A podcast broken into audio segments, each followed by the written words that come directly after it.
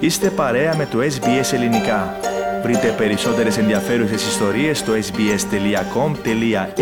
κάθετος Greek.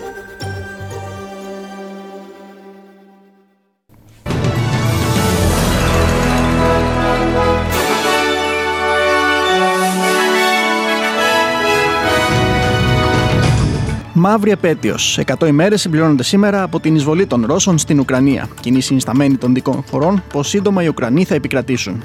Διαδικτυακή συνομιλία είχε η Βασίλισσα Ελισάβετ με τους κορυφαίους Αυστραλού για το 2022 στο πλαίσιο του Πλατινένιου Ιωβιλέου. Έγγραφε επιστολή του Πρωθυπουργού Άντωνη Αλμπανέζε προς την Επιτροπή Εργατικού Δικαίου για αύξηση του κατώτατου μισθού σε κοινή γραμμή με τον πληθωρισμό. Στην Ελλάδα εντείνεται η διαμάχη με την Τουρκία με τον Πρωθυπουργό Κυριάκο Μητσοτάκη να διαμηνύει πως δεν πρόκειται η κυβέρνησή του να ανοίξει διάλογο με το ανιστόρητο, το παράνομο και το παράλογο.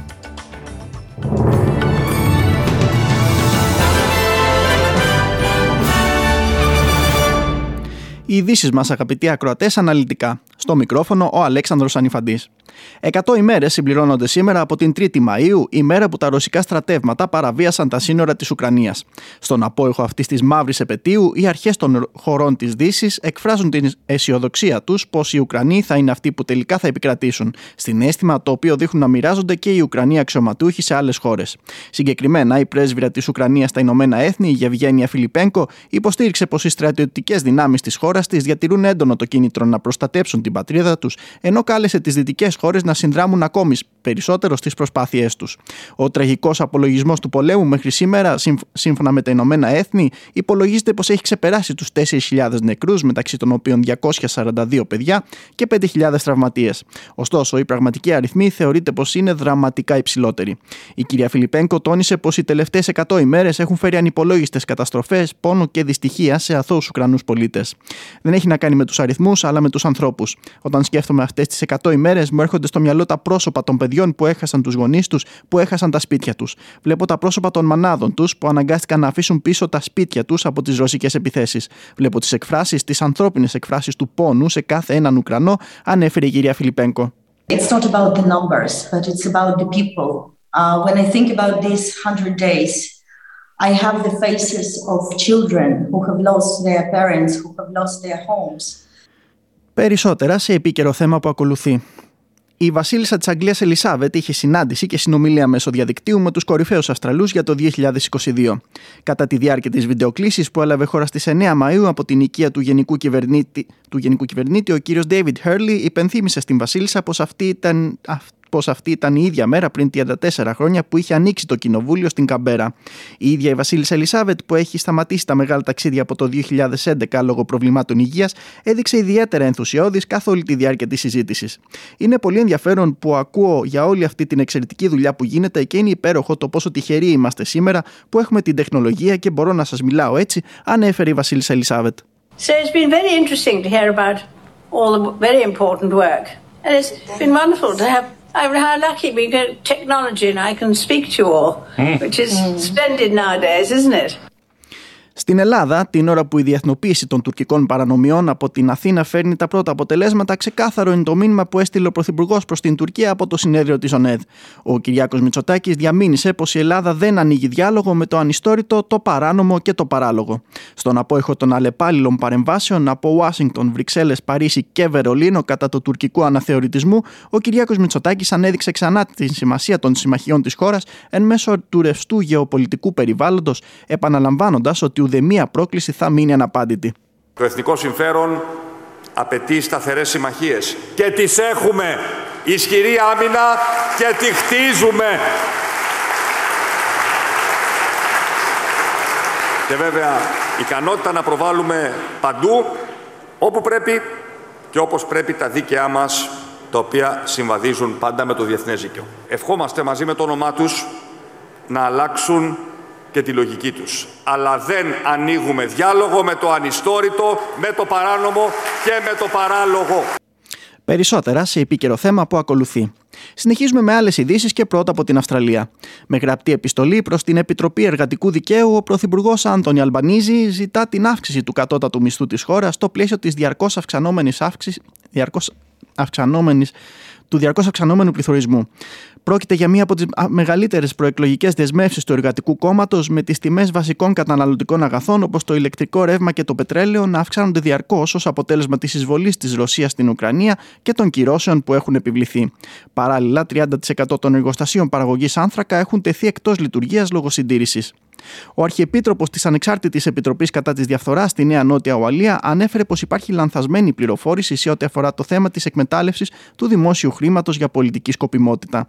Ο απερχόμενος Αρχιεπίτροπος, κ. Πίτερ Χολ, υποστήριξε πως κάποια σχόλια του πρώην Πρωθυπουργού κ. Σκοτ Μόρισον, όπου εννοήθηκε πως η πρακτική αυτή δεν είναι παράνομη, πιθανώς να παρερμηνεύτηκαν.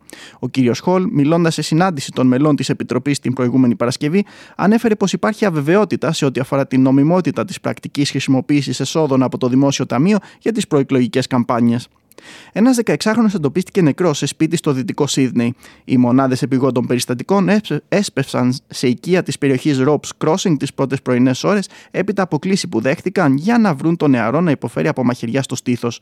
Παρά τις προσπάθειές τους να τον διατηρήσουν στη ζωή, ο 16χρονο απεβίωσε λίγο αργότερα. Οι ερευνητές του αστυνομικού τμήματος του Mount Druitt ερευνούν το περιστατικό με την βοήθεια της μονάδας ανθρωποκτονιών της Νέας Νότιας Ουαλίας. Συνεχίζουμε με ειδήσεις από την Ελλάδα και την Κύπρο. Την κατηγορία της ανθρωποκτονίας από πρόθεση κατά συναυτουργία σε βάρος του πρώην Υπουργού Σύφη Βαλιράκη αντιμετωπίζουν οι δύο άντρες που προφυλακίστηκαν για την υπόθεση. Στις 24 Μαου ζήτησαν και έλαβαν προθεσμία για την απολογία τους στον ανακριτή Χαλκίδας. Οι κατηγορούμενοι δεν είχαν τότε αρχικά εμφανιστεί στα δικαστήρια, ενώ οι δικηγόροι τους είχαν υποστηρίξει ότι δεν είχαν καμία εμπλοκή στην υπόθεση.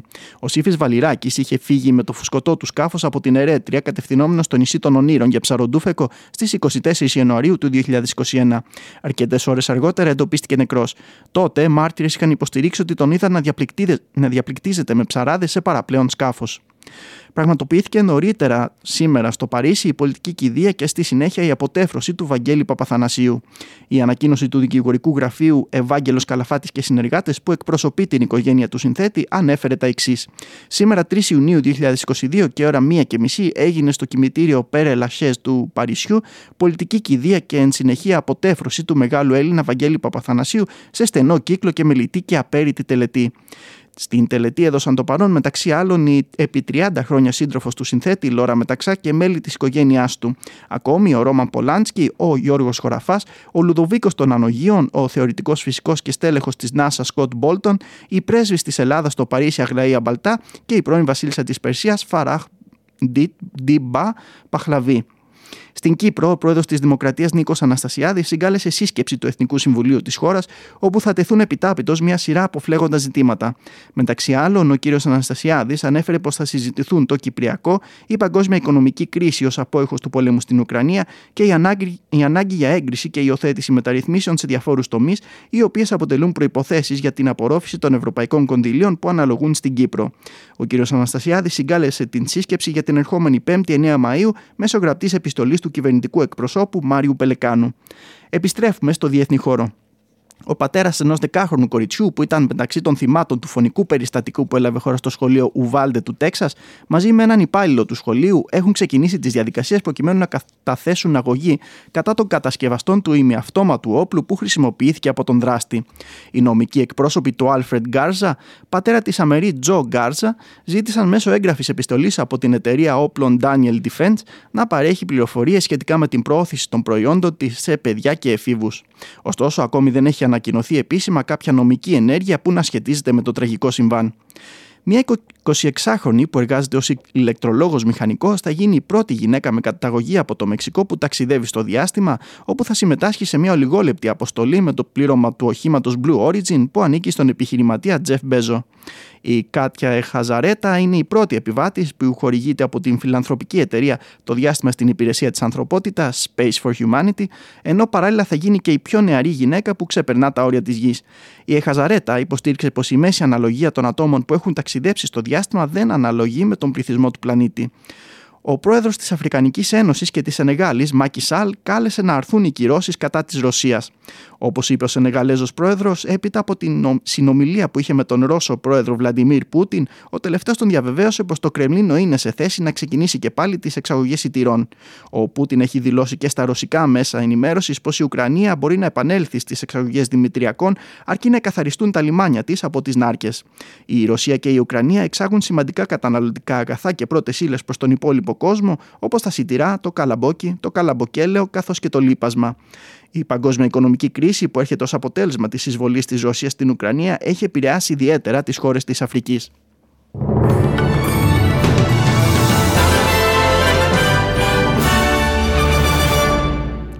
Στις ισοτιμίες του συναλλάγματος, ένα Αυστραλιανό δολάριο αντιστοιχεί σήμερα σε 67 λεπτά το ευρώ και σε 72 cents έναντι του Αμερικανικού δολαρίου. Στην αθλητική κίνηση της ημέρας, ο Παναθηναϊκός επικράτησε εύκολα με 94-82 της Λάρισας στον τρίτο ημιτελικό για το πρωτάθλημα Ελλάδος στην Καλαθόσφαιρα. Οι πράσινοι κυριάρχησαν σε όλη τη διάρκεια του παιχνιδιού και με κορυφαίους τους Παπαγιάννη, που είχε 16 πόντους, και Παπαπέτρου με 25, δεν επέτρεψαν στους Θεσσαλούς να ελπίζουν σε κάτι παραπάνω, φέρνοντας τη σειρά στο 2-1. Πλέον η ομάδα του Γιώργου Βόβορα βρίσκεται μόλις μία νίκη μακριά από την εξασφάλιση μίας θέσης στον τελικό. Αύριο στις 3 το πρωί, ώρα Ανατολικής Αυστραλίας, ο Ολυμπιακός υποδέχεται τον Προμηθέα στο στάδιο Ειρήνης και Φιλίας και με νίκη εξασφαλίζει και εκείνος την παρουσία του στον τελικό. Στο ποδόσφαιρο, η Εθνική Ελλάδος συνεχίζει την προετοιμασία της εν ώψη της εκτός έδρας αναμέτρησης με το Κόσοβο για το Nations League που θα διεξαχθεί την ερχόμενη Δευτέρα στις 5 παρατέταρτο το πρωί ώρα Ανατολικής Αυστραλίας. Ο Ομοσπονδιακός Τεχνικός Γκουστάβο Πογέτ δεν αντιμετωπίζει ιδιαίτερα προβλήματα και θα θελήσει να εκμεταλλευτεί την καλή ψυχολογία της ομάδας μετά το ενθαρρυντικό ξεκίνημα απέναντι στη Βόρεια Ιρλανδία. Για την ίδια διοργάνωση, σήμερα το πρωί, η Τασόκ και μάλιστα εντός έδρας με 4-1 υπέστη το Βέλγιο από την γειτονική Ολλανδία. Οι Κροάτες ιτήθηκαν με κατεβασμένα χέρια από την, Αυστραλία στο, από την Αυστρία στο Ζάγκρεμ με 0-3, ενώ οι Δανείοι έφυγαν ως θριαμβευτές από την έδρα της πρωταθλήτριας κόσμου Γαλλίας με 2-1. Στο χώρο της αντισφαίρισης, χτες γνωστοποιήθηκε το ζευγάρι του μεγάλου τελικού του ανοιχτού πρωταθλήματος της Γαλλίας. Στον πρώτο ημιτελικό, ο Αλεξάνδρ Σβέρεφ αντιμετώπισε τον Ραφαέλ Ναδάλ.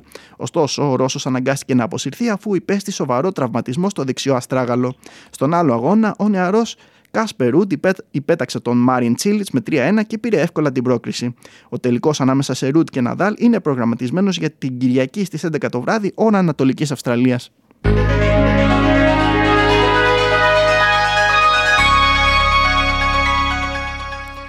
Και ολοκληρώνουμε με την πρόγνωση του καιρού για αύριο Κυριακή. Στο Σίδνεϊ, αύριο θα σημειωθούν τοπικές νεφώσεις με διακύμανση της θερμοκρασίας από 9 έως 18 βαθμούς Κελσίου. Το ίδιο και στο Wollongong με τη θερμοκρασία να είναι από 10 έως 18. Παροδική συννεφιά προβλέπεται και για το Newcastle από 8 έως 17. Βροχή στη μεγαλύτερη διάρκεια της ημέρας θα σημειωθεί στη Μελβούρνη με ελάχιστη θερμοκρασία 10 και ανώτερη 13 βαθμούς. Παροδική συννεφιά είναι η πρόβλεψη για αύριο στην Πέρθη με τον υδράργυρο να φτάνει τους 18 βαθμούς. Αύριο στην Αδελαίδα προβλέπονται βροχές με το θερμόμετρο να κατέρχεται στους 9 βαθμούς και να ανέρχεται στους 13. Το ίδιο και στο Χόμπαρτ από 4 έως 13 βαθμούς. Βροχές στη μεγαλύτερη διάρκεια της ημέρας αναμένεται να σημειωθούν και στην Καμπέρα με θερμοκρασίες από 4 έως 12. Η ηλιοφάνεια είναι η πρόβλεψη και για τη Βρισβάνη όπου το θερμόμετρο θα ανέλθει στους 21 βαθμούς ενώ η ελάχιστη θερμοκρασία απόψε θα είναι 10. Παροδική συννεφιά αναμένεται αύριο στο Κέρντ όπου η θερμοκρασία θα φτάσει τους 29 βαθμούς. Στο Ντάρουιν θα σημειωθούν κατά τόπους νεφώσεις με το θερμόμετρο να ανέρχεται στους 31 βαθμούς. Στην Αθήνα σήμερα αναμένεται ηλιοφάνεια στη μεγαλύτερη διάρκεια της ημέρας ενώ η θερμοκρασία θα φτάσει στους 34 βαθμούς. Το ίδιο και για τη Θεσσαλονίκη με την θερμοκρασία να κυμαίνεται από 24 έως 28 βαθμούς. Στην Λευκοσία σήμερα αναμένεται ηλιοφάνεια με σποραδικές νεφώσεις. Το θερμόμετρο θα φτάσει στους 32 βαθμούς Κελσίου. Τέλος του δελτίου ειδήσεων που επιμελήθηκε και εκφώνησε ο Αλέξανδρος Ανιφαντής. Θα είμαστε και πάλι μαζί στις 4.30 με τίτλους ειδήσεων και ύστερα στις 5 με το σύντομο δελτίο. Περνούμε τώρα σε μηνύματα του σταθμού και έπειτα επιστρέφεις στη συντροφιά σας ο Στέργος Καστελωρίου.